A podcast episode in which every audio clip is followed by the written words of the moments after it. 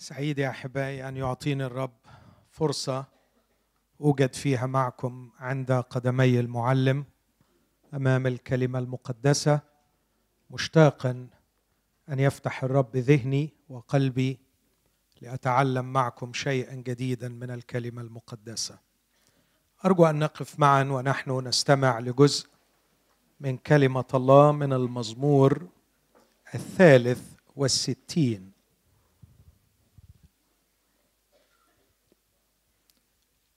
المزمور الثالث والستون مزمور لداود لما كان في برية يهوذا.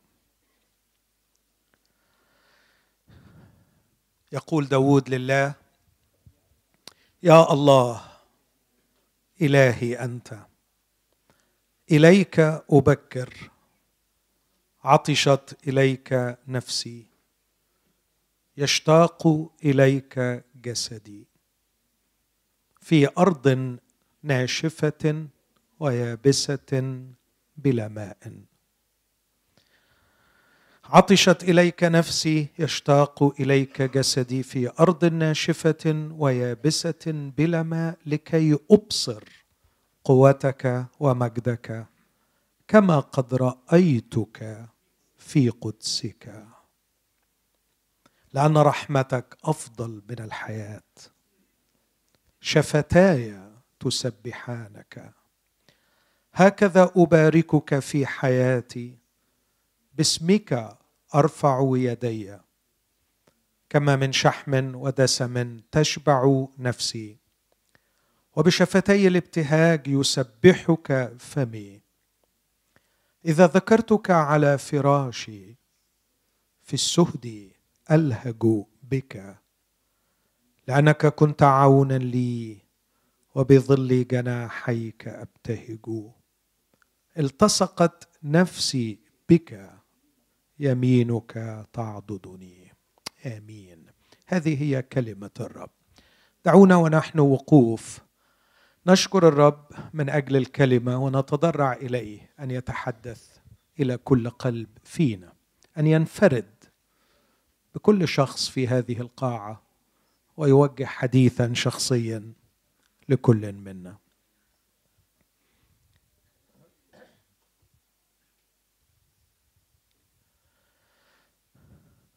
ربنا كما كنت في محبتك تدعو افرادا وتنفرد بهم. ندعوك في هذه الليلة وعلى الرغم من كثرة عددنا ادعنا يا رب كل واحد على حدة. لينفرد بك ويسمع حديثا شخصيا منك. ابدأ بعبدك المتكلم. أعطني أن ألتقي بك وأن أسمع كلاما شخصيا من جهة نفسي. واعطنا جميعا أن نبصرك ونحبك في قدسك. في اسم المسيح يا ابا آمين.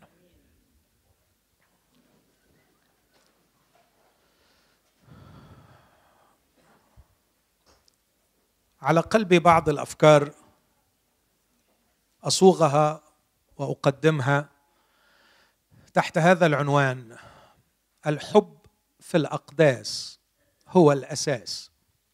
الحب في الأقداس هو الأساس.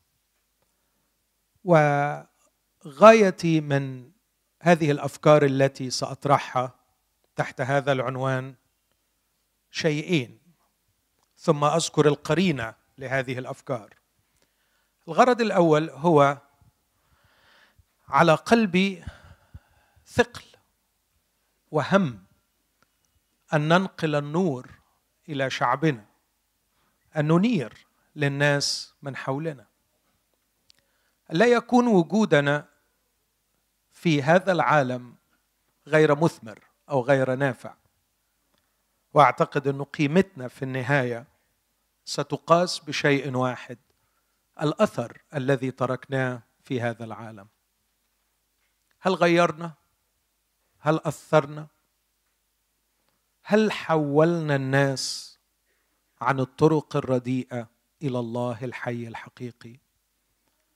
سنكتشف إن اجلا أو عاجلا تفاهة الامتلاك وفشل القوة وخواء المال وخواء المتعة. ولن يبقى لنا فعلا إلا الأثر الذي سنتركه في نفوس الناس من حولنا. إلى أي حد حببناهم في الله إلى أي حد نقلنا إليهم الحضور الإلهي. إلى أي حد نجحنا في أن نستحضر الناس إلى علاقة مع الله. إخوتي الأحباء إذا أردت أن تقيس حياتك بأي وسيلة قياس إذا أردت أن تقيس محيطها أو مساحتها إذا أردت أن تقيس وزنها ثقلها ثمنها قيمتها حياتك لا تقاس إلا بقيمة واحدة الأثر الذي تركته في الناس. فكر في هذا الأمر جيدا. قال واحد لا حياة بدون المعنى ولا معنى بدون وجود ولا وجود بدون تأثير ولا تأثير في الآخرين بدون حب حقيقي لهم. ففي النهاية أحتاج أن أحب لكي أؤثر أؤثر لكي أوجد أوجد لكي يكون لوجودي معنى والمعنى هو الذي يجعل هذه الحياة تستحق أن تعاش. فكر في هذا الأمر. هذا هم على قلبي. أريد دائما أن أوصله وأن اعيشه أن يكون لكل واحد من إخوتي له تأثير في هذه الحياة التي نعيش فيها. ومن وجهة نظري لن نستطيع أن ننجح في إتمام هذه الإرسالية بدون حالة حب حقيقية مع الله كأفراد. دون الوقوع في هذا النوع من الرومانسية المقدسة تقدر تقول رومانس with God تقدر تقول حب عشق لله.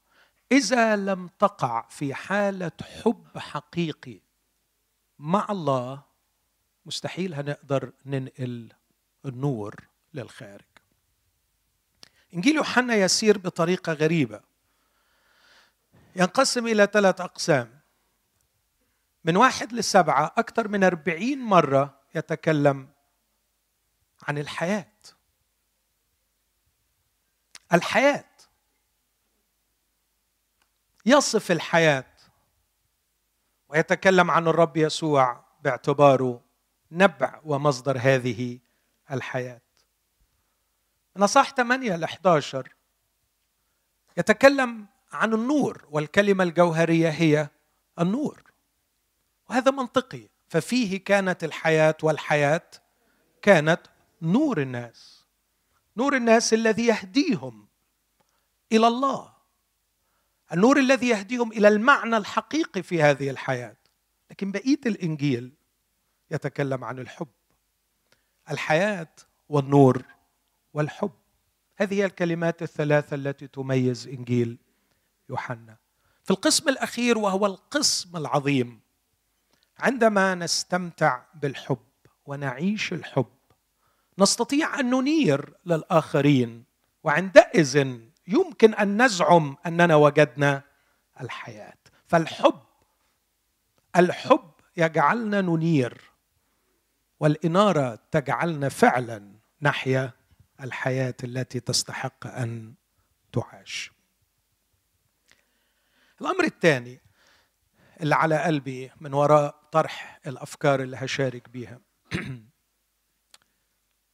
من أكثر الأشياء التي تؤثر في هي رغبة إخوتي الأحباء المؤمنين في الاستماع إلى كلمة الرب.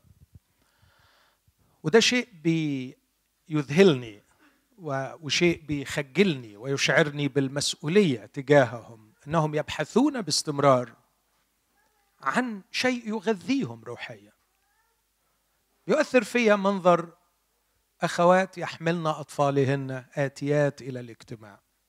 وأعرف أن بعضهم يأتي من مكان بعيد. أعرف أن بعضهم يتكلف في المواصلات ما لا طاقة له به لكن بيحب إنه يحضر الاجتماع. أعرف أن هناك أشخاص يضحون بأوقات راحتهم.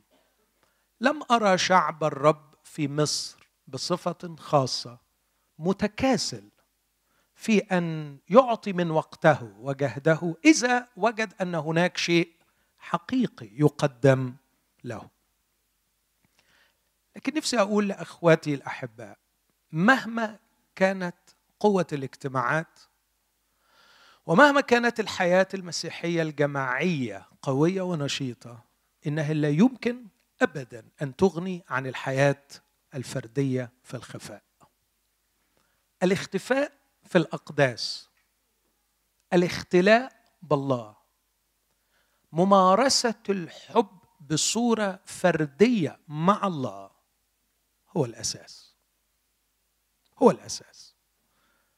خليني أكون يعني سخيف شوية وأقول هتهري روحك حضور اجتماعات. هتهري نفسك سماع وعظات. دون أن يكون لك الانفراد الفردي بالله. والاستمتاع بالحب في العلاقة الشخصية مع الله. اسمح لي أقول لك مش بس لن يفيدك شيء لكن أنت كمن يتعاطى مخدرات. أنت كمن يتعاطى مخدرات.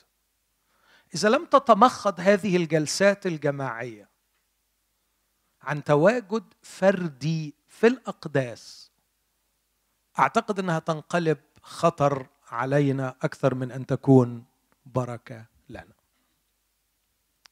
أمين مشتاق أشوف تأثير في الخارج وخايف من أن يحل النشاط الروحي الاجتماعي بدل من العلاقة الفردية مع الله. أما قرينة هذه الأفكار فهي ليست خافية. النهارده 13 فبراير وبكرة 14 فبراير. خليني أحكي لكم حاجة بسيطة عن موضوع 14 فبراير.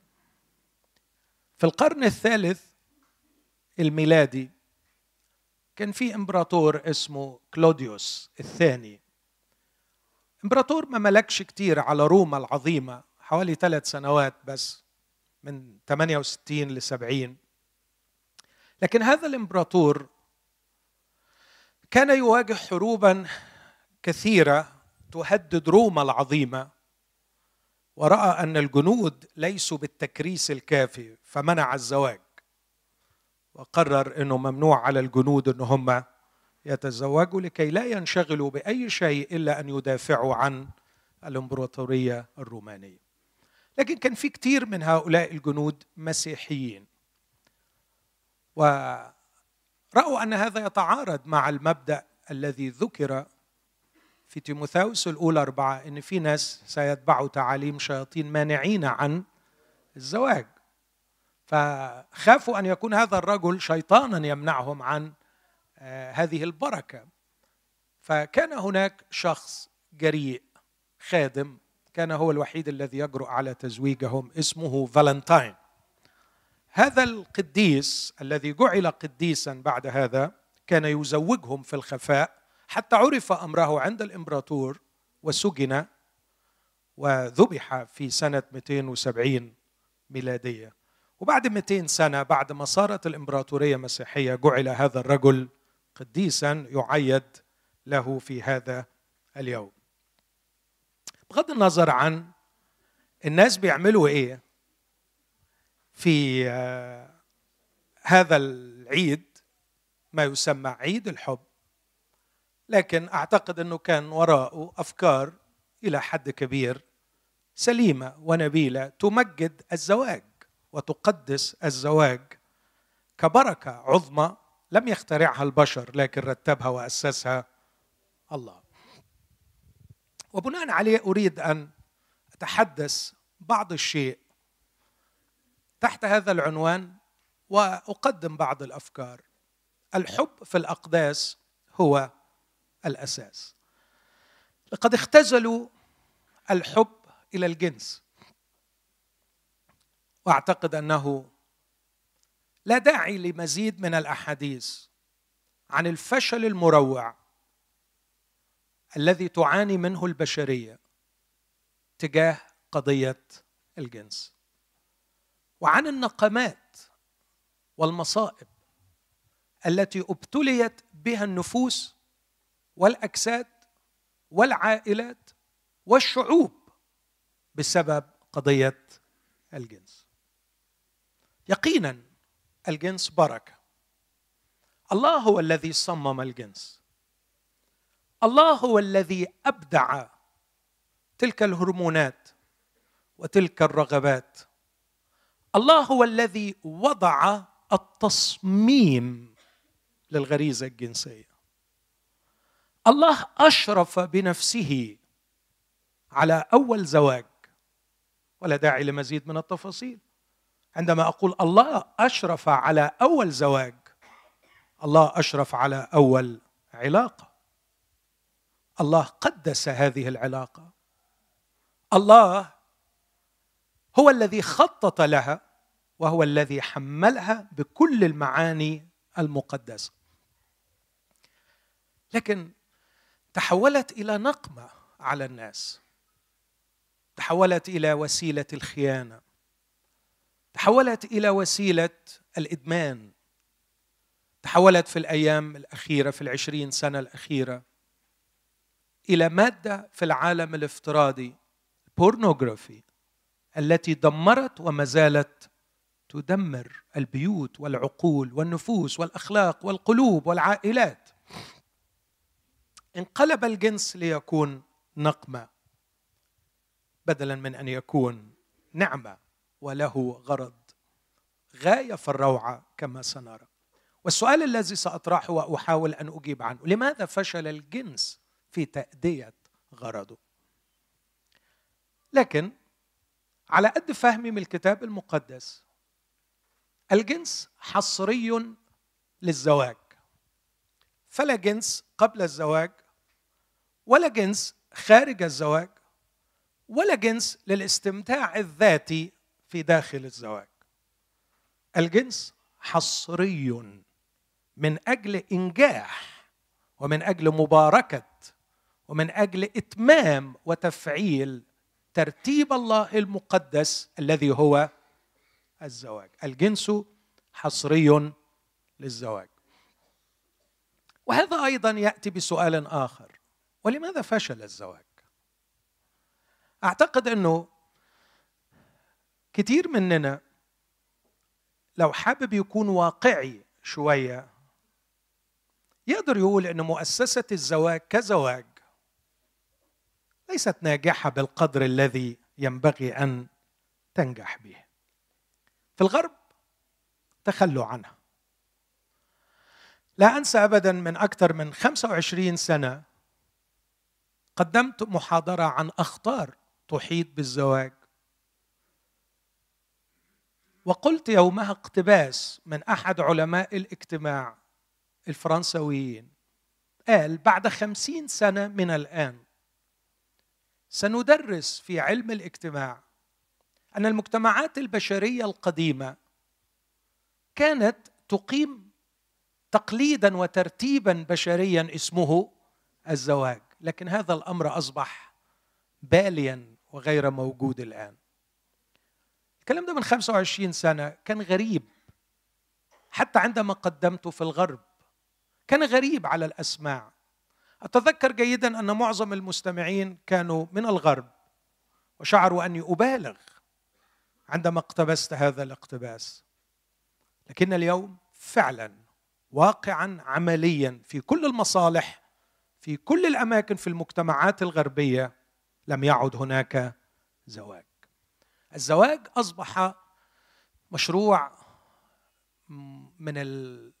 الذي يعبر عن التخلف من وجهة نظرهم. إنه من تراث الماضي من التركه الثقيلة التي ورثوها. ويشعرون بأنها تركه ثقيلة فكما تحرروا من الدين عليهم أن يتحرروا أيضا من الزواج. لماذا هذا الالتزام؟ لماذا هذه الحصرية؟ لماذا هذا الأسلوب والنظام؟ من الذي خطط واختار هذا الأسلوب؟ وقرروا أن يعيشوا كل واحد كما يرغب أو يريد. كان هذا افتخار. للأسف الشديد جان بول سارتر وسيمون دي بيفوار مع بعض فلاسفة الذين قادوا ثورة التحرر الجنسي في فرنسا وفي أوروبا وكانت النتيجة أبسط النتائج. دي أبسط النتائج. مش أخطرها. مش أخطرها. ومش هتكلم عن النتائج الروحية ولا النتائج من جهة قضاء الله وغضب الله لكن أتكلم عن نتيجة سياسية بسيطة جدا. كانت النتيجة أن التناسل قل تحت معدلات مرعبة. أصبح 1.3 1.5 في أغلب الدول بينما لكي تستمر أي حضارة ينبغي أن يكون معدل النسل على الأقل 2.3 وبالتالي هذه البلاد هذه الحضارات سوف تندثر. ولقد بدأت في الاندثار ولقد وعي البعض لهذه الكارثة. فدخلوا هناك وسلاحهم الأوحد هو مزيد من التناسل. فالاحتلال عن طريق التناسل. الاحتلال الفكري والاحتلال السياسي. بس ما تعملش أي حاجة. أنت مش محتاج تطور تكنولوجيا مش محتاج تخترع أسلحة مش محتاج تقيم جيوش. أنت كل اللي محتاجه إنك تخلف وما أسهلها مهمة على الكثيرين ويحتلون الآن بالتناسل لأنهم فعلا لم يستحسنوا أن يبقوا الله في معرفتهم. أسلمهم الله إلى ذهن مرفوض ليفعلوا ما لا يليق. لقد رفضوا كل ترتيب طبيعي. رتبه الله. تمردوا على الله. وبالتالي تمردوا على ترتيب الله. وكان أول ترتيب رتبه الله هو الزواج. فقلبوا ترتيب الله نائلين في أنفسهم جزاء ضلالهم. المحق. لكن بعيدا عن الدول الغربية في الواقع العملي الناس تعيش تلملم جراح الزواج. الناس تعيش تحاول أن تتأقلم مع زواج فاشل. الناس تعيش تصلي أحيانا بدموع كثيرة. لكي تجد حلا للتعايش السلمي داخل داخل الزواج. ما هذه العبارات التي أقولها؟ هل دي عبارات صحيحة ولا مبالغ فيها؟ لا صحيح. أقول تاني يصلون بالدموع يتضرعون يلجؤون للمشيرين يلجؤون للأطباء. وهم بس يعني فقط يحلمون بالتعايش السلمي داخل مؤسسة الزواج. هل أكيد طبعا في زيجات ناجحة مش بتكلم عن حضراتكم استثناءات. اشكروا ربنا وداري على شمعتك تقيد و... ويعني ربنا يحفظكم من حسد الأشرار. كل الكلام ده ممكن تقوله يعني بس يعني أنا بكلم عامة الشعب المساكين وليس الاستثناءات القليلة التي نجحت وأصبحت من الاستثناء. علشان كده أسأل السؤال الثاني. السؤال الأول لماذا فشل الجنس؟ رغم أنه عطية وترتيب من الله. والسؤال الثاني لماذا فشل الزواج؟ رغم أن الرب هو الذي رتبه وهو الذي أسسه. اعتقادي يا أحبائي هو لهذا السبب الثالث بسبب فشل الحب في الأقداس. ومن هنا أؤكد هذا العنوان. الحب في الأقداس هو الأساس. وإذا لم نتعلم الحب في الأقداس لن ننجح في الحب الرومانسي. وإذا لم ننجح في الحب الرومانسي من المستحيل النجاح الجنسي. النجاح الجنسي يعتمد على النجاح الرومانسي والنجاح الرومانسي يعتمد على النجاح نجاح الحب في الأقداس. الحب في الأقداس من وجهة نظري هو الأساس. إيه اللي اقصده بالحب في الأقداس. أقول ببساطة شديدة أن المفهوم المسيحي عن الله أنه محبة. المحبة بالنسبة لله في المسيحية ليست إحدى صفاته. ليست واحدة من أعماله. لكن أعتقد بدون أن أتورط في بعض التعبيرات التي يمكن أن تحسب خطأ من الجهة اللاهوتية الدقيقة لكن أعرف حجمي وأقف يعني باحتراس على التخوم لا أخوض كثيرا لأن فعلا منطقة لا أستطيع أن أن أدخل إلى أعماق الله. لكني أقف باحترام أمام قول الكتاب. لأن الله محبة. كل من يحب فهو قد ولد من الله ويعرف الله. وكل من لم يحب لم يعرف الله لأن الله محبة. هذه الكلمة عجيبة جدا. وأعتقد تحتاج إلى نعال مخلوعة ودخول إلى الأقداس وصرخة إلى الله. يا رب اكشف لي ذاتك. أنت الحب. علمني. عرفني. فهمني. ماذا يعني روحك القدوس وهو يجرؤ أن يقول لأن الله محب؟ أوعى تغلط وتقول المحبة هي الله. لا. نحن لا نؤله الحب. لكن الله محبه ما تقدرش تعكسها ولما أقول الله محبة كثير بكرر الفكرة دي. وأكررها مرة أخرى. الله لا يستطيع أن يكون الله بدون الحب. لكنه يستطيع أن يكون الله بدون الخلق.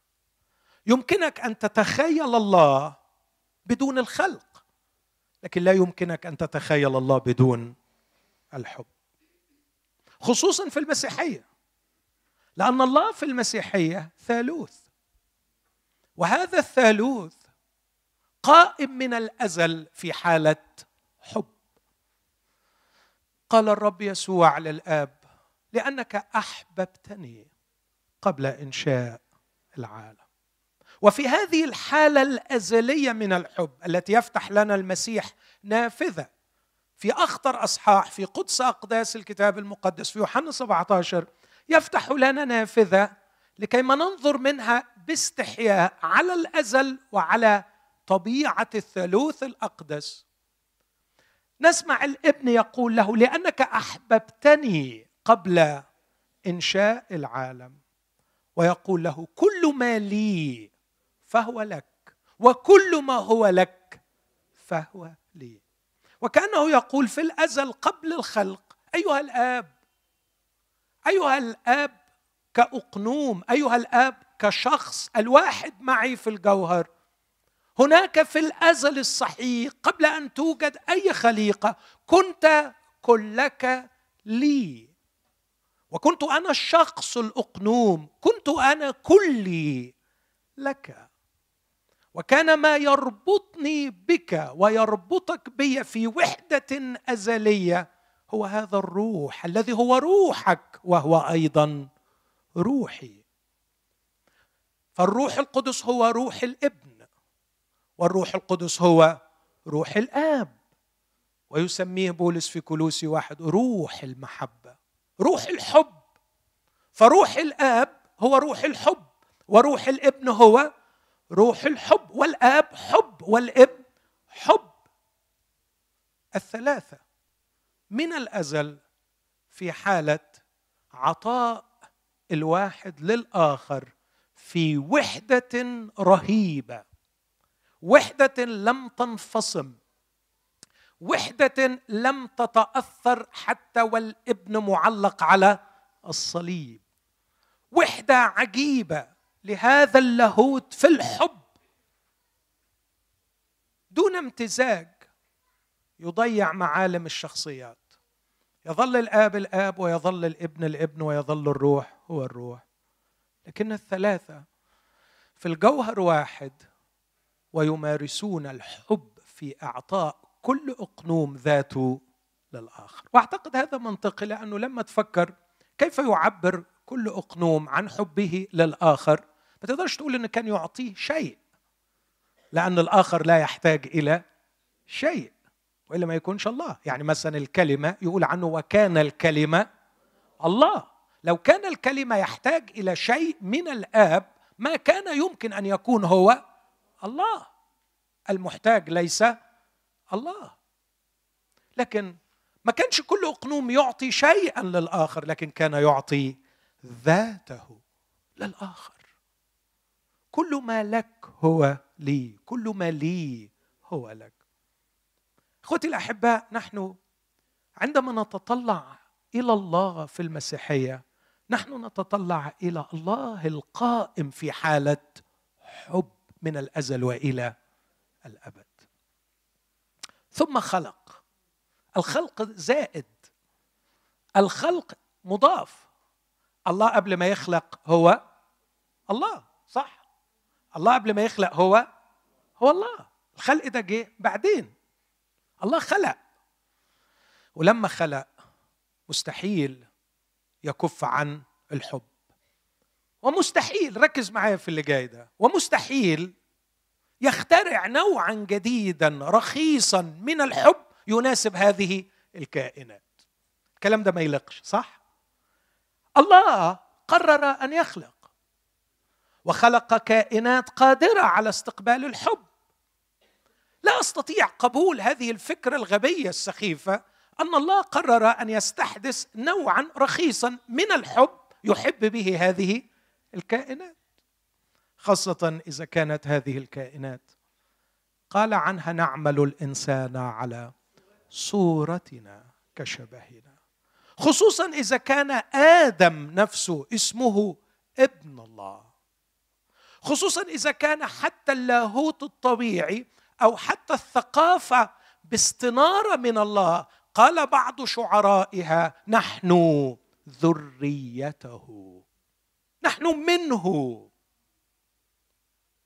منه بمعنى بإرادته.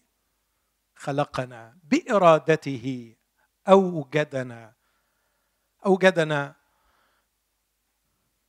لأنه أحبنا. كثير بنتسأل السؤال ده. لماذا خلقنا الله؟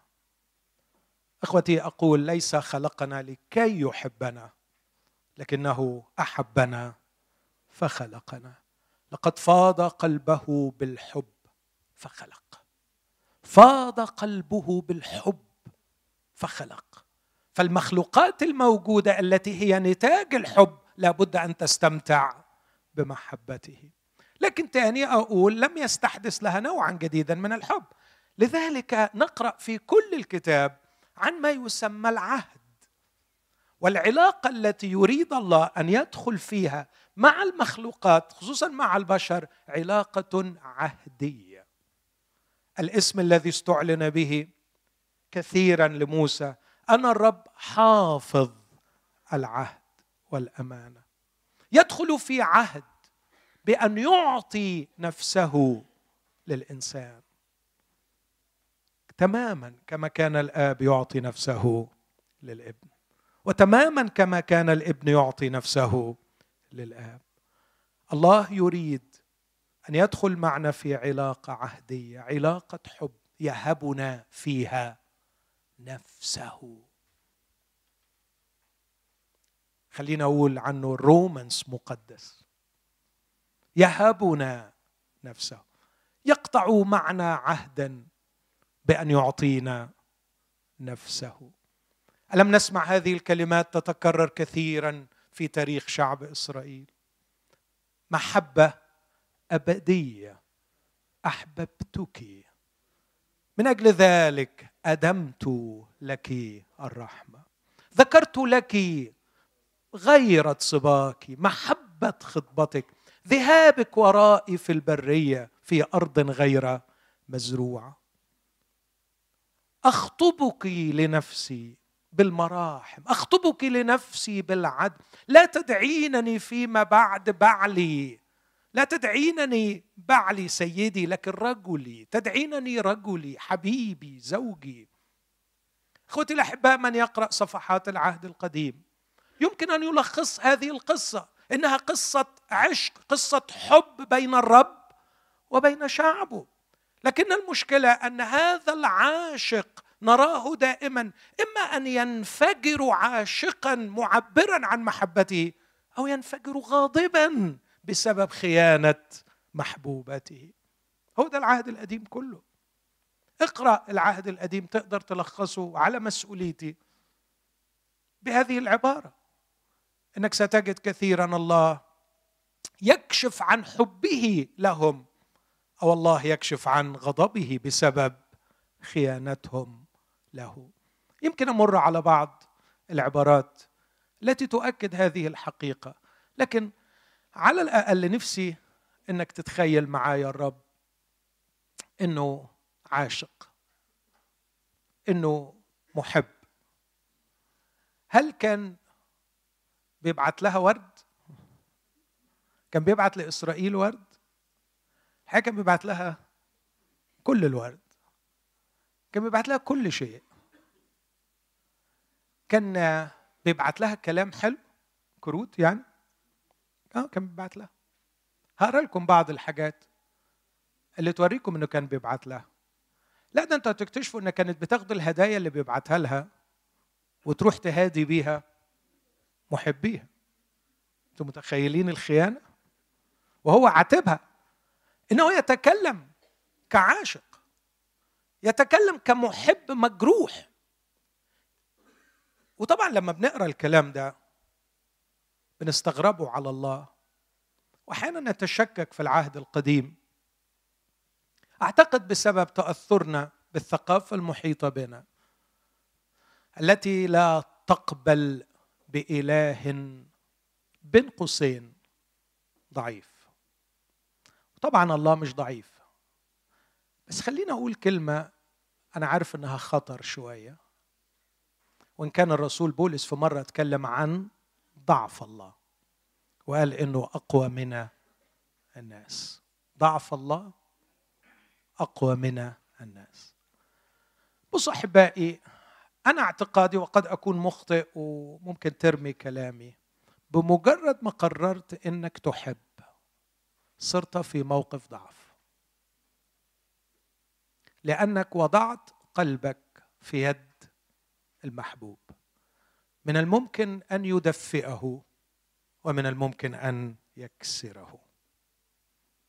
ولا تستطيع أن تدعي أنك تحب وأنت تحتفظ بقلبك لنفسك.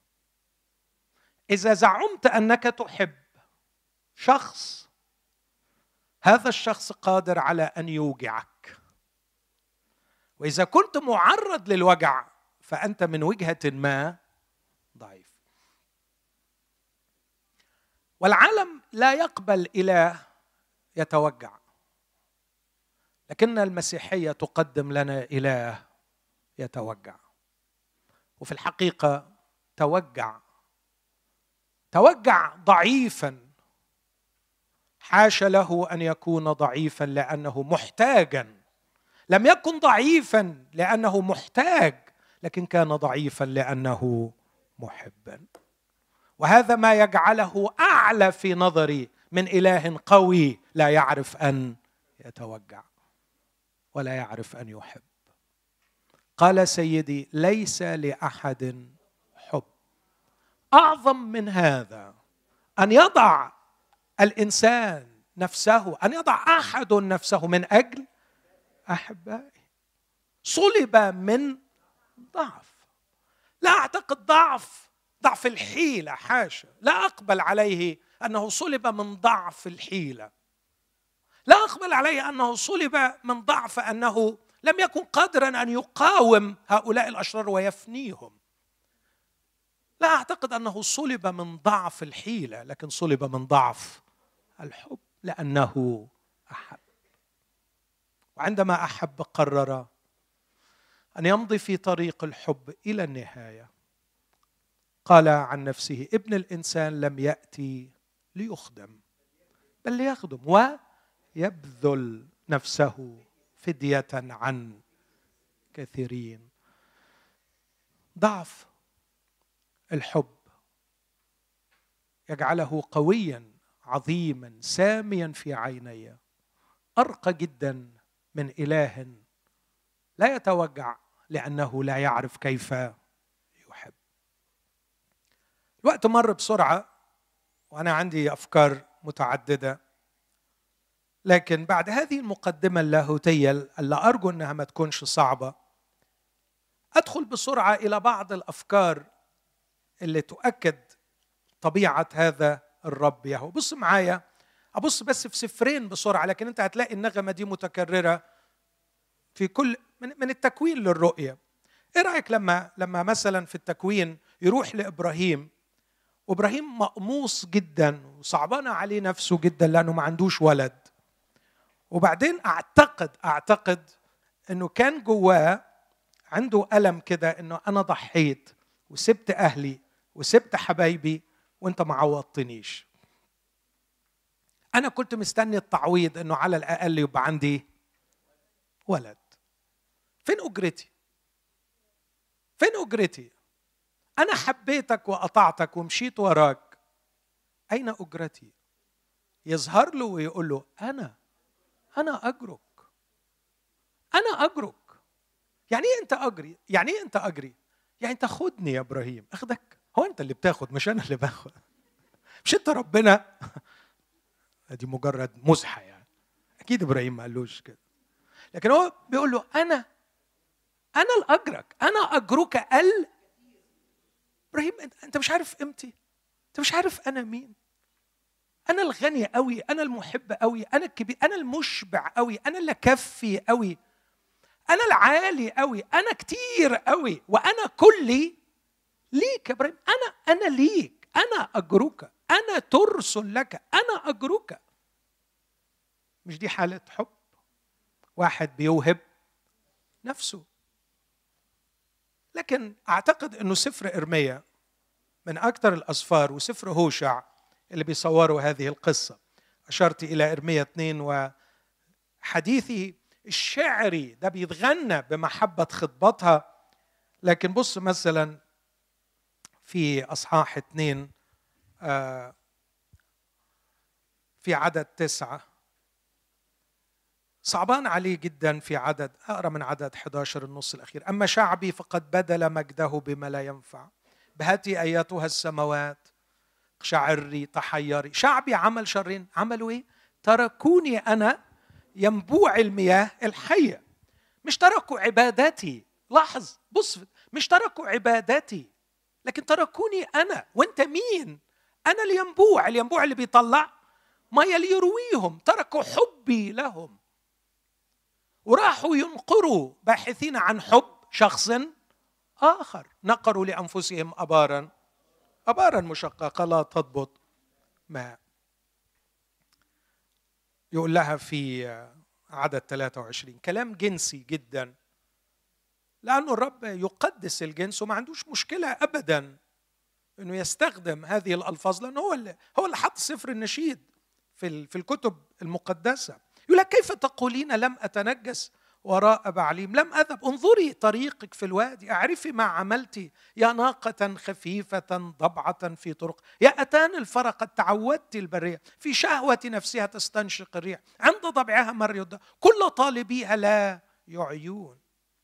بعدين يقول احفظي رجلك من الحفا وحلقك من الظمأ. هتبهدلي نفسك في السعي وراء حب آخرين وأنا موجود. فقلت باطل لا لأني قد أحببت الغرباء ووراءهم أذهب. عدد 33 أو عدد 32 هل تنسى عذراء زينتها أو عروس مناطقها؟ أما شعبي فقد تخيلوا طب دي لغة إيه يا حبايب دي؟ لغة عاشق. لغة واحد بيشتكي المحبوبة. بيشتكي عروسته اللي حبها بكل قلبه بيقول إن مراتي عملت إيه ها؟ نسيتني. شعبي نسيني اياما بلا عد لا بص كمان لماذا تحسنين طريقك لتطلبي المحبة؟ ليه يا بنتي تعملي كده؟ ما أنا بحبك. ليه بتروحي تطلبي المحبة من غيري وأنا موجود أنا محب أنا بحبك. علمت الشريرات أيضا طرقك. أيضا في أذيالك وجد دم نفوس المساكين الأذكياء.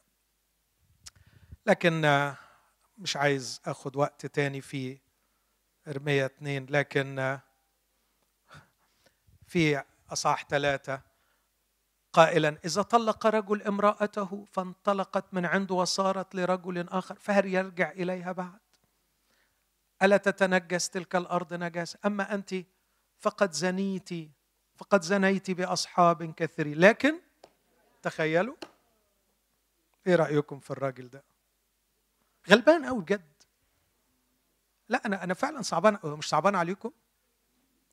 لا حط نفسك مكانه. حاول تفهم الكلام ده. بيقول لها انت زنيتي بأصحاب كثيرين والشريعة بتقول لو واحد طلق مراته لأنها زنت ما ترجعلوش خلاص. لكن انت زنيتي وأنا بقول لك اعملي إيه؟ طب ده ما يصعبش عليكم؟ يصعب عليكم ولا لا؟ يصعب. ضعيف. بسبب. بسبب الحب. لكن ارجعي إلي. ارجعي إلي يقول الرب ارفعي عينيك إلى الهضاب وانظري أين لم تضاجعي. في الطرقات جلست لهم كاعرابي في البرية. ونجست الأرض بزناك وبشرك فامتنع الغيث ولم يكن مطر دي الهدايا اللي كان بيبعتها لها وجبهة امرأة زانية كانت لك أبيت أن تخجلي. لكن بص الكلام اللي جاي. ألست من الآن تدعينني؟ يا أبي أليف صبايا أنت؟ هل يحقد إلى الدهر أو يحفظ غضبه إلى الأبد؟ ها قد تكلمت وعملت شرورا واستطعت. صعبان عليه بص كده في سفر هوشع ودي قصة كلها بتحكي عن مشاعر هذا الإله. بص معايا في أصحاح 11 لما كان إسرائيل غلاما أحببته ومن مصر دعوت ابني. يعني مرة يستعمل تعبير محبة الزوج لزوجته ومرة يستعمل تعبير محبة الأب لابنه. وأكثر شيء يجعل الاباء ضعفاء هم أولاده. أكثر شيء نقطة ضعف الأباء ولادهم. شوفوا الأباء ضعفاء قدام ولادهم ولا بتشوفهمش؟ هو يراهم ضعف الحب طبعا. يعني ممكن يبقى أب رهيب. بحكي الحكاية دي كتير مع صديق عزيز كان عنده مدرسة وبعدين كنت معاه أب الواحد في الدولة حاجة كبيرة قوي. فلقيت الراجل الكبير قوي في الدولة بيعامله معاملة يعني رهيبة. الراجل ده يعني الناس كلها بتهتز أمامه لكن هو قدام صاحب المدرسة بي هو اللي بيهتز أمامه. فأنا مستغرب فهو حس إن أنا مستغرب. فبص لي كده قال لي أعمل إيه؟ لحمي عنده. لحمي عنده.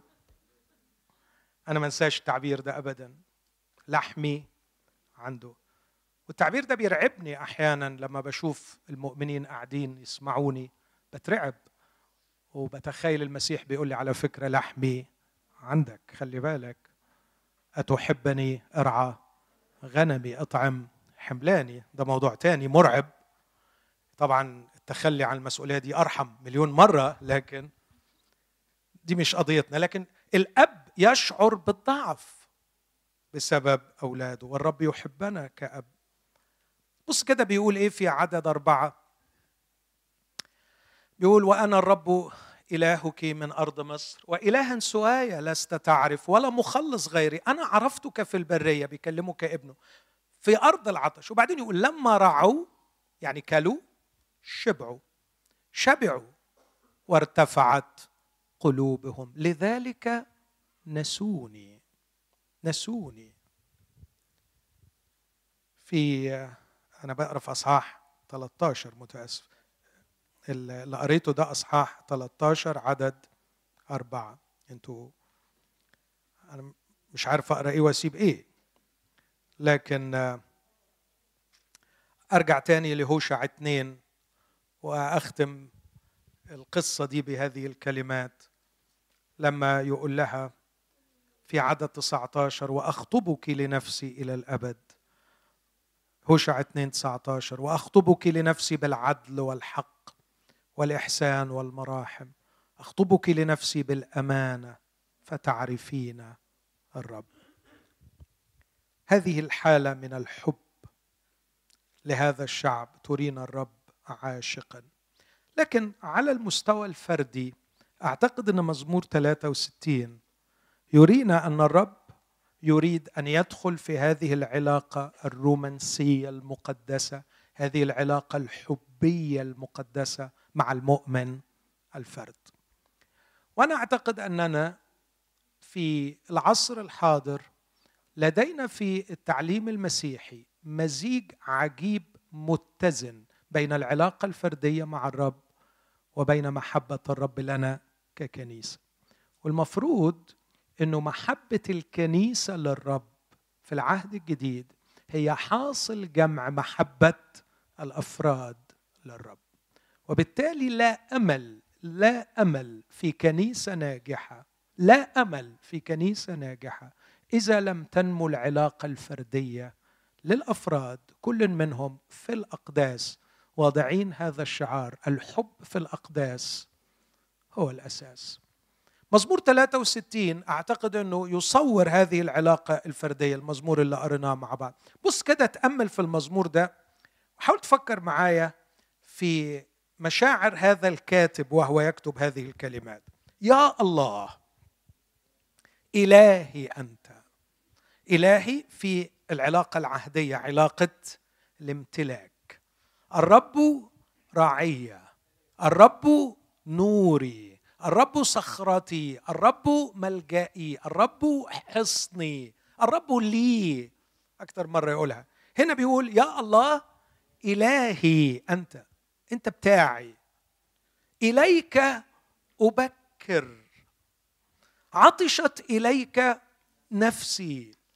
يشتاق إليك جسدي. حتى جسمي تعبان. أو نقدر نقراها في ترجمة تاني. أشتاق إليك نفسا وجسدا في أرض ناشفة ويابسة بلا ماء. مشتاق على إيه؟ مشتاق على خبرات الحب المتجددة بيني وبينك لوحدينا لما بنقعد نحكي مع بعض لما بقعد أكلمك لما بقعد أعاتبك لما بقعد أسمعك لما بقعد افكرك باللي أنا محتاجه. لما بقعد تفكرني باللي انت عايزه مني لما بتقعد تعاتبني على أخطاء أنا أخطأتها لما بنفتح مواضيعنا مع بعض ونحكي هو ده اللي أنا مشتاق عليه. ده بيرد نفسي ده بيريحني ده ده بيرويني. أنا بتكلم معاك بشعر بقيمتي. أنا لما بتكلم معاك وبسمعك بشعر بالقيمة العظيمة اللي ليا. أنا بعيد عن القعدة دي. أنا ماليش قيمة حتى لو كان عندي كل حاجة. تعرف لما بتكلم معاك حتى لو ما استجبتش طلباتي مجرد إنك بتسمعني وبنحكي مع بعض من غير ما تستجيب طلباتي أنا بشعر بالارتواء وبالقيمة. مش الفكرة إنك تديني اللي أنا طلبته الفكرة إنك ترد عليا وتتكلم معايا. أنا أريد اللي نفسي فيه أن ابصر قوتك ومجدك كما قد رأيتك في قدسك. الحب في الأقداس. أنا تعودت أشوفك في الأقداس. وأنا عايز ده باستمرار. والحقيقة هي دي الرحمة. اللي بستمتع بيها واللي هي أفضل من الحياة. إن الحياة بدون هذه الرحمة لا قيمة لها ولا أريدها. رحمة الاستمتاع بك. في الأقداس. أنا خلاص اخلص النقطة دي بسرعة. أنا فاضل لي قد إيه وقت؟ مش عارف. عشرة؟ عشر دقايق. خمستاشر؟ هدي منهم خمسة لسامح يبقى فاضل. أوكي. هم قالوا لي 15 دقيقة أديك خمسة سامح منهم زيادة على بتوعك يعني. اسمعوني في النقطة اللي جاية دي وفكروا فيها. ويمكن ما تقتنعوش بيها قوي لكن فكر فيها. اسمعني دي قالها واحد من الناس اللي بحب أقرأ لهم قوي. بس أنتوا بتزهقوا من الأسماء فمش هقول اسمه مع إن ده بيضايقني. جورجن مولتمان راجل عظيم لو حبيت تقرأ له. الراجل العظيم ده بيقول إيه؟ اسمع معايا وركز. بيقول إنه نحن في أعمق أعماق انتظارنا في الداخل. لا ننتظر مرادنا أو رغبتنا. لكننا ننتظر أن نراد وأن يرغب فينا. فكر فيها. فكر فيها تلاقيها حقيقية قوي قوي قوي قوي عندما أغوص في أعمق أعمق أعماقك لا أجدك تريد رغبتك أو مرادك لكن في الحقيقة أنت تريد أن ترغب أو أن تراد. فعندما تكون مرادا لذاتك تشعر بقيمتك. أنا لي قيمة. أنا مرغوب. أنا مطلوب. أنا منتظر. فانتظاري هو أن أنتظر ومرادي هو أن أراد ومرغوبي هو أن أرغب. ويا للهول. عندما يكون المنتظر والمريد والراغب هو الله نفسه. يا يا على فكرة هذه هي المسيحية. قصة الإنجيل قصة المسيحية. أيها الإنسان أنت لست في احتياج إلى شيء تمتلكه لكن أنت في احتياج أن تلتقي بمن ينتظرك ومن يرغب فيك ومن يريدك. يا ابني يا بنتي صدقيني صدقني القضية مش حاجة ناقصاك. صدقني ما هي حاجة ناقصاك. القضية إن أنت ناقص حد. أنت ناقصه. وهو يريدك. وهو يبحث عنك. وينتظرك. فأنت منتظره. أنت مراده. أنت مرغوبه. أنت المبحوث عنك ولست أنت الذي تبحث عن شيء ينقصك. نحن نعيش في عطش دائم. لأننا ننتظر أن ننتظر ونريد أن نراد ونرغب أن نرغب. وبنعيش بهذا العطش لغاية ما أشوف واحد يبان على ملامح وشه إنه هو ده اللي هيرغبني واللي هيريدني. فاروح اترمي عليه وبعدين اكتشف انه مش هو. فاصاب باحباط واصاب بوجع. ومع تكرار الوجع احاول امن نفسي هذا الوجع فاسقط فريسة لامر من اثنين.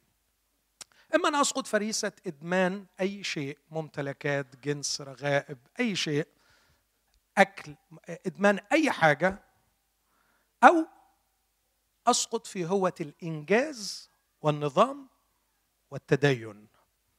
وفي الحالتين أنا أحاول أن أسيطر. في الإدمانات المختلفة أسيطر على نفسي لكن في التدين والإنجاز والنظام والكمالية والإتقان سيطره على الواقع وسيطره على الله. وفي الحالتين هذه التصرفات سواء بالإتقان أو بالإنجاز أو بالإدمان والعشوائية والإباحية والفوضى في كلتا الحالتين ما أنا إلا شخص مجروح قد جرح لأنه لم يجد الذي يريده ويرغبه كما كان يحلم به. أعتقد إن قصة لقاء الرب يسوع مع المرأة السامرية بتقول كده بتقول كده. لو كنت تعلمين عطية الله. طب إيه عطية الله؟ عطية الله هيديكي نفسه. هيديكي نفسه. صدقيني هيديكي نفسه. لأنه هو الماء الحي. هو قال تركوني أنا ينبوع المياه الحي هو قال لها الماء الذي أعطيه أنا يصير حد فاكر؟ فيه. الماء الذي أعطيه يصير فيه. يعني أنا مش هبقى واقف قدامك بديكي لا تشحتي مني أنا هكون فيكي وهذا الماء الذي فيك ينبع إلى حياة هتعيشي الحياة. لما تلاقيني أنا لما تلاقيني أنا. الابن الضال أعتقد إنه اكتشف في حضن أبيه القيمة لأنه اكتشف إنه كان منتظر صح؟ إذ لم يزل بعيدا رآه ابوه مين اللي كان مستني؟ الأب. الولد القيمة كلها القيمة كلها هي في الحتة دي في الحركة دي إنه الأب خرج ليعلن أنه في انتظار أنت مراد أنت مرغوب أنت منتظر تعالى تعالى أعتقد يا إخوتي الأحباء أن الرجاء عندما نفهمه بصورة صحيحة في الكتاب المقدس مش إنه المسيح هيجي لنا لكن إن إحنا هنروح له. آتي أيضا وأخذكم إليه. مش هو يجي لنا لكن إحنا تحقيق الرجاء رجاء الخليقة أن تعود العروس إلى عريسها. نحن مشتهاه نحن مبتغاه نحن مراد نحن منتظر الذي يطوق إليه. إذا الفكر ده سيطر عليا أدخل كل يوم بعد إتمام المصالحة من خلال صليب المسيح والحجاب المشقوق. المسيح الذي مات لاجلي وأعطاني الحياة وروح الله اللي سكن فيا وأقدر لنا ثقة بالدخول إلى الأقداس. أدخل الأقداس وأقول له صباح الخير مبتغاك وصل. أنا وصلت لك. أنا جيت. أنا هو قدامك. أنا ليك. هيا نرتوي بالحب. هيا نتلذذ معا. هيا نفرح معا. لن أسرد عليك طلبات. لن أحكي لك الام فأنت تعلم احتياجي قبل أن أسأل. لكني آتي أجلس معك لكي نتلذذ بالحب. إليك بروحي في داخلي إليك أبتك. أيضا على فراشي. في السهد أعمل إيه؟ ألهج بك ألهج بك. عمال يقول له طلبات؟ ده يبقى نكد ده يبقى نكد. لكن ألهج بك حبيبي يا غالي. يا نور عيني يا ارتوائي عطشي إليك. لا لا لا لا عطشك إلي. أنت تريد أنا مرادك أنا حبيبك. اظهر لي ذاتك. هيأتي واصنع عندي منزلا. هيا خذني لقرب قلبك. هيا اسكنني عندك. هيا ارني قوتك ومجدك كما رأيتك في الماضي. ولن أطلبها طلبة وأرقد وأجري سأظل مقيما أمامك. أشبعني برؤيا محياك. هبني هبني هذه الرؤيه هبني أن أراك. لا أريد أن أخرج إلى العالم وأرى وجوه الناس قبل أن أرى وجهك. بعد أربعين سنة بعد سنين طويلة من معاملات عجيبة عجيبة قال له أمشي وراك في الصحراء أحسن ما أقعد في قصر فرعون. وبعد أربعين سنة في برية مؤلمة متروك هناك. لم تتغير الطلبة. أرني مجدك. إن لم يسر وجهك لا تصعدنا. أنا عايزك أنا عايزك أنت. إذا لم ندرك أن الله في حالة عشق لنا لن نجيد التعامل معه. هنتعامل معاه شغل موظفين هنتعامل معاه شغل عبيد هنتعامل معاه شغل عرض حلقية عمالين نقدم له طلبات هنتعامل معاه. جيش هنتعامل معاه بمئة أسلوب ما لهمش لازمة إذا لم نبنيهم على الشيء الأساس أننا في حالة عشق أو هو في حالة عشق لنا. ده كان تلت الوعظة. بصوا بقى التلتين اللي جايين في كلمتين. إذا نجح الحب في الأقداس هينجح الحب في الزواج. هينفع الحب في الزواج. هينفع فعلا. لأنه هيبقى حب اتنين شبعانين. محدش بيحاول يسيطر على التاني ويمتلكه. لأنه هو شبعان والشبعان بيعمل إيه؟ بيهب نفسه. إن المأساة الحقيقية في كل الزيجات اللي بتعاني اللي شفتها إن في شخص ناقصه شيء عايز يمتلكه. وغالبا ما بيلاقوهوش في شريك الحياة. فعايز يلوش عليه بأي طريقة في أي حتة تاني. ومش ضروري يكون شيء غلط بس هو بيلوش على حاجة تم... فالزوج مثلا اكتشف إن مراته مش يعني بس هو راجل محترم مش هيخونها بس يروح يعشق يقع في حب الوظيفة فيعشق الوظيفة يعشق الفلوس يعشق الإنجاز يعشق أي عشق أخ يعشق الاجتماعات. كبديل للزوجات. صحيح. يعني ممكن قوي يحب الاجتماع بدل بدل مراته يحب الخدمة بدل أي حاجة وخلاص المهم حاجة بعيد عن وشها وخلاص. حقيقي حقيقي ده بيحصل.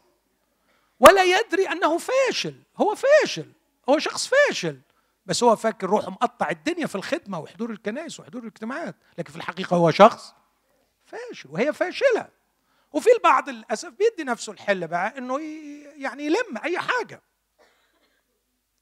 الحب في الزواج هو حب شخص شبعان قادر على الخروج من نفسه وأن يهب نفسه للآخر وهو كسيده. عندما يهب نفسه للآخر إذا استقبل الآخر هذه العطية يعطيها وإذا لم يستقبلها الآخر فهو يتوجع لأن الحبيب غير متسع لاستقبال المحب لكن في نفس الوقت يظل على عهده محب متاح.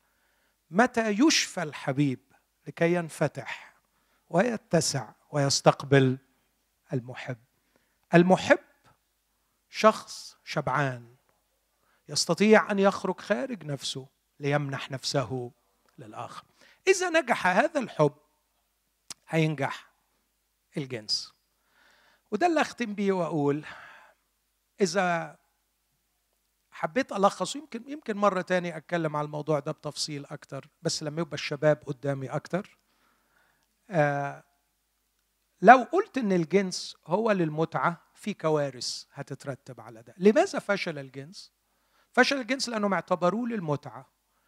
لو قلت الجنس للمتعة أنت تشيء الآخر فتجعل الآخر شيء وسيلة تحقق هدف. فكر في الحكاية دي. الهدف هو المتعة والطرف الآخر هو الوسيلة التي تحقق هذا الهدف. فما عادش الآخر هو هدف في حد ذاته. عشان كده بتشعر الزوجة إنها بتغتصب تكره الحكاية دي لأنها بقيت وسيلة. وده شيء وقح وقاسي للغاية. الجنس لم يصمم للمتعة. في الجنس متعة صممها الله. كمصادقة وختم على سروره بروعة وقيمة إعطاء النفس للآخر وتتجسد قيمة إعطاء النفس للآخر في أروع صورها في هذه العلاقة. لكن كمان لاحظ إذا الإنسان جعل الجنس للمتعة سيفقد هدفه في الحياة. فكر معايا في اللي بقوله ده عارف إنه محتاج تفكير شوية. لا توجد متعة واحدة في الحياة خلقها الله لكي تكون هدفا. لكن المتعة مصاحبة لتحقيق الهدف. فكر في الحكاية دي. المتعة الحقيقية لما بتحقق هدف بتيجي المتعة. لكن لما تخلي المتعة نفسها هي الهدف عمرك ما هتدور على الهدف. لكن كمان أقول لك على شيء أخطر. إذا جعل الإنسان الجنس هدفا أو جعل الإنسان الجنس متعة سيفقد حريته. ليه؟ لأنك أول ما تعمله متعة هتدمنه. والجنس بالذات غير بقية أنواع المتع والإدمانات. كل الإدمانات تحتاج منها المزيد لكن الجنس ستحتاج فيه للتنوع. فإذا صار الجنس متعه وهدف في حد ذاته للأسف الشديد المشكلة مش هتبقى إن الكمية مش مكفياك لكن النوعية مش مكفياك وهنا هنبقى في كارثة وهتقع عبد للإدمان وإدمان شكله رديء أردأ من إدمان المخدرات. ستفقد حريتك ستفقد هدفك لكن كمان سيفقد الحب قيمته. وأختم بالفكرة دي يمكن بقى أحتاج أفصل بعد كده. الحب لازم يكون ملتزم وحصري. يعني في التزام وفي كمان حصرية. يعني إيه في التزام؟ يعني هحبها احب امرأتي.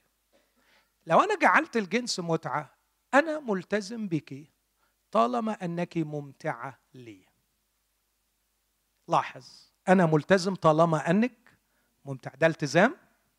لا ده مش التزام. فإذا صار الجنس متعة نفى عن الحب عملية الالتزام اللي اللي قطعنا به العهد وقلت في الصحة وفي المرض في الفقر وفي الغنى في كل أحوال وض... أنا ملتزم بالحب لك سواء في متعة أو ما فيش. لكن كمان الجنس بسبب طبيعته. تخيل واحد بيقول لعشر ستات أنا بحبكم. الحب ده ليه قيمة؟ الكلمة نفسها ليها قيمة؟ لا خلاص ما عادش ليها قيمة. الحب عشان يبقى ليه قيمة لازم يكون حصري قاصر على واحد. الحب في الزواج. الحب في الزواج حصري وملتزم. إذا صار الجنس متعة مجرد متعة للأسف الشديد فقد الحب قيمته. يفقد الإنسان هدفه يفقد الإنسان قيمته يفقد الإنسان حريته ويفقد أيضا الحب قيمته ويفقد الجنس ذاته قيمته. علشان كده ألخص وأقول الحب في الأقداس هو الأساس. إذا عدنا إلى خلوتنا وإلى عرش النعمة واستمتعنا روحيا بالحبيب سأعرف كيف أحب شريك الحياة حبا سويا. وإذا أحببت شريك الحياة حبا سويا سيأتي الجنس في وضعه الصحيح. كل سنة وأنتم طيبين. أتمنى إنكم تفرحوا بالحب الحقيقي للرب ويكون عندنا مفهوم صحيح ونحن نرى ضجيج الحب من حولنا. من أغاني وهدايا وأناس لكن للأسف أحيانا لا يعرفون معنى الحب لأنهم لا يعرفون الحب الذي في الأقداس. خلونا نقف مع بعض ونسبح الرب.